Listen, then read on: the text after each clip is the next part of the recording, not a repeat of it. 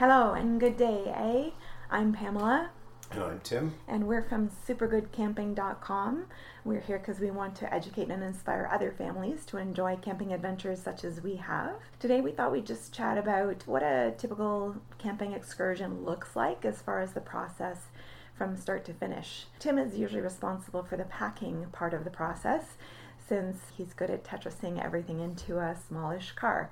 So I'm going to turn it over to Tim uh, to talk about how he loads and what the strategy is around that. Well, I'll start with the strategy. Tetris is the right word. Be good at stacking things, making things go behind other things, fit into tiny nooks and crannies, that sort of deal. We typically, for car camping, put things in large plastic bins so they can be closed back up. And the more individual parts that you have, the messier your site's going to be. You're not going to be able to find things. I typically put cooking things in one of the bins. But bins also don't fit well necessarily. We tend to have smaller vehicles, or rather, Pamela does. It's a little difficult to tuck a bin into the trunk, but you can put it between two kids in the back seat. Chairs are long and skinny, so they get stacked in the trunk. I used to try to bin the sleeping bags, pillows, etc. They're much easier to, to deal with as an individual thing. And I also do it in reverse order of what needs to get set up first. Uh, so, tent and tarp are generally the last things to go in. Uh, sorry, food is the last thing to go in, but tent and tarps. And then working towards air mattresses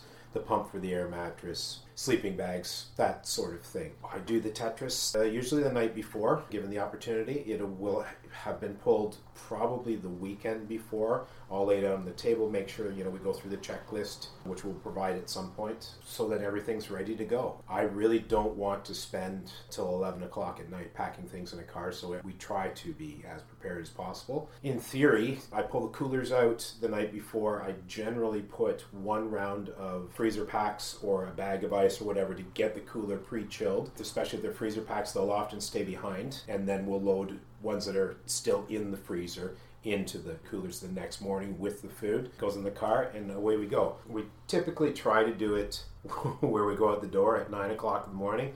Literally never happens.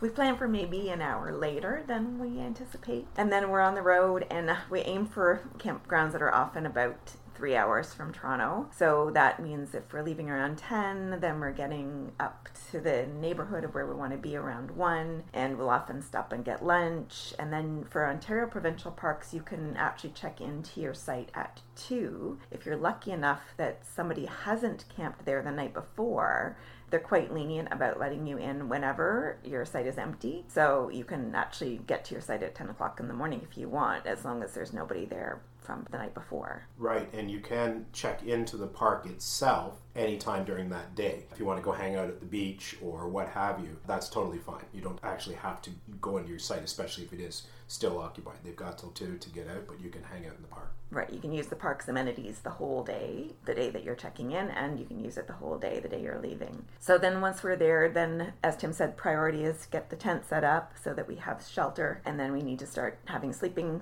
things. So we'll get our air mattresses blown up and our sleeping bags set up. Our kitchen may not really get set up right away because we won't need it till cooking dinner. Yeah, it will depend on how lunch played out. But often I get the slaves, uh, children, to uh, start working on, on shelter, and I will start usually putting up a tarp for our cooking area. Whether it's rain or sunshine, you still have to eat. So I prefer to not stand in the rain and barbecue. We tend to barbecue or work off of a Coleman grill. Food is not the priority, but you're going to be there soon enough. So I tend to work towards the kitchen area. We have a dining tent that we got a couple years back too, and that also needs to get set up kind of like a tent does need to. I don't cook in the dining tent. At least I try not to. It's more for fairer skinned people that get eaten by the bugs. The bug magnets.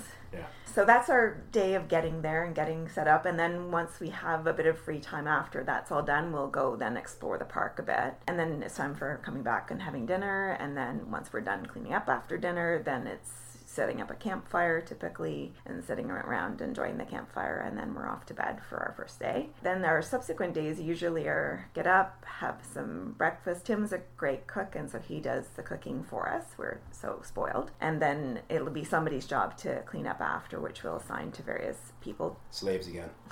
and then uh, once that's done, then we're off exploring again, and then back for lunch, uh, and then off exploring again or swimming, and then back for dinner, and then campfire again. So that's sort of a typical camping day. And then, as I mentioned in a previous episode, one day a week we'll often go into town around the middle of our camping week in order to restock and to enjoy the small local towns and visit the farmers market. There are lazy days too, or partial lazy days. I love to read and to sit around, work on my tan a little bit, listen to the birds, what have you, and plow in a book I've been dying to get to for ages is not a bad thing either. We look at camping as a reset for you know getting back to work. It's our opportunity to just take downtime and chill and enjoy nature. Eh, yeah, de-stress, get your blood pressure down a little bit, that sort of thing. Yeah. So then we thought we'd talk about just what the last day of camping looks like, which go up reasonably early so that we can get ourselves all packed up and loaded and out of our sight in time for the next people to enjoy it. Right, so we'll have prepped anything that we're not going to have to use on the last day. I'll largely have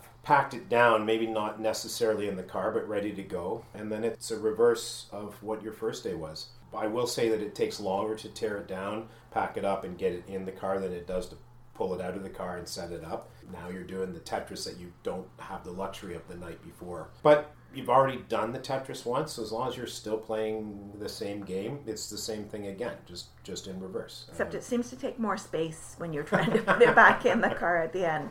It, it uh, does. Just say when you're going anywhere on a trip and you've got luggage and you're realizing that it didn't go back into the luggage as easily as it went in the first time. Yeah, sometimes the kids end up with stuff in their laps to, for the trip home. It's like, how did that it fit last time? Yeah, I had more time to do it though. well, they they often complain too that bins are falling over onto them in the back seat, which is usually valid because they do sometimes do that. You take more than you absolutely need because it's about comfort when it's front country camping and it doesn't fit in our smaller cars. We usually won't hang around the park for the day the day that we're leaving. We're a bit anxious to get on the road and then we'll stop for lunch somewhere along the way. And this is probably one of the one or two times a year that we'll go to one of those burger chain places that we will remain unnamed. The unhealthy ones. Yes, but that's once or twice a year that we'll do that on the way home from camping. It's a splurge for the kids, and they constantly remind me if we haven't been in six months. And it's a tradition that must happen. Yeah. That's about it as far as our typical process as far as camping. And our campground this week is McGregor Point Provincial Park, which was a solo trip for Brandon and I. And so I'm going to kick Tim out at this point, and I'll talk about it on my own.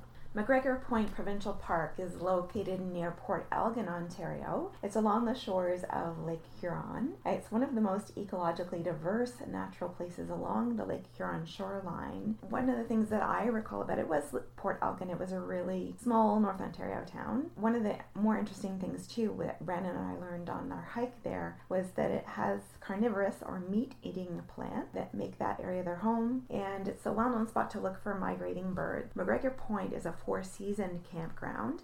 So it's open year round, and people in the wintertime can stay in yurts and they can go snowshoeing and cross country skiing and go ice skating on a 400 meter skating oval, which is weather permitting, of course. So we quite enjoyed McGregor Point Provincial Park. This was another park where my family came and hung out with us uh, while we were camping. It was not as eventful as maybe somewhere like we went last week with Grundy Lake where we saw bears, but we did enjoy lots of hiking and biking and swimming and hanging out at the beach and driving into Port Elgin. Those are the kind of highlights from what I remember about McGregor Point. Anyways, it's well worth seeing and we would highly recommend McGregor Point Provincial Park. Tim and Thomas didn't join us, unfortunately, because of work commitments for Tim. It's never as much fun for us either, just the two of us. Brendan and I, though, have become fairly accomplished campers in our own right. We did several camping trips that involved just the two of us, and we would go to places not that far outside of Toronto. We did several camping trips to Bronte Creek Provincial Park, which is near Oakville, and we did several to Presqu'île Provincial Park, which is near Cobourg. Brandon and I have done several just overnight camping trips on our own and quite enjoyed those as well. They're very kind of quick in and out camping trips, so we try to also get there as early as we can. Try to ideally find a site that hasn't been booked the night before so we can get in early and get our site set up, tool around the park and enjoy some swimming or check out the beach, check out the visitor centers, and then also have our campfire and cook our food. And Brandon and I have done many of them like a Wednesday overnight to a Thursday, and they're quite easy to do partly because the parks are not so busy on the midweek days like that, so we can easily book one night and we can book it a week before if we want to. And we have a small tent. He and I are quite proficient at getting in, getting that tent set up, blowing up our air mattresses, setting up our sleeping bags and our pillows, and, and we've got our camping bin with our kitchen stuff in it so that we can just haul that out, get our meals cooked, throw it back in the bin, stick it back in the car. Just as we mentioned last week, we're not leaving anything that might be a bear attractant sitting out. So it's easy peasy to kind of pull stuff out of the bin, put it back in the bin, stick it back in the car. And same with coolers, so that we just have the cooler stuck in the back seat and it's pull it out, get our food out, cook what we're making, clean up afterwards, load everything back into the cooler or the camping bin, and stick it back in the car. That's our process for our little overnight trips. That's a bit about McGregor Point Provincial Park. Anyways, I hope you enjoyed it. And if you'd like to reach out to us, we would love to hear from you. Our email address is hi at supergoodcamping.com. That's H I at supergoodcamping.com. That's it until after Christmas. So I hope you have an excellent Christmas day despite the circumstances and enjoy the rest of the holidays. Thank you so much and talk to you soon. Bye.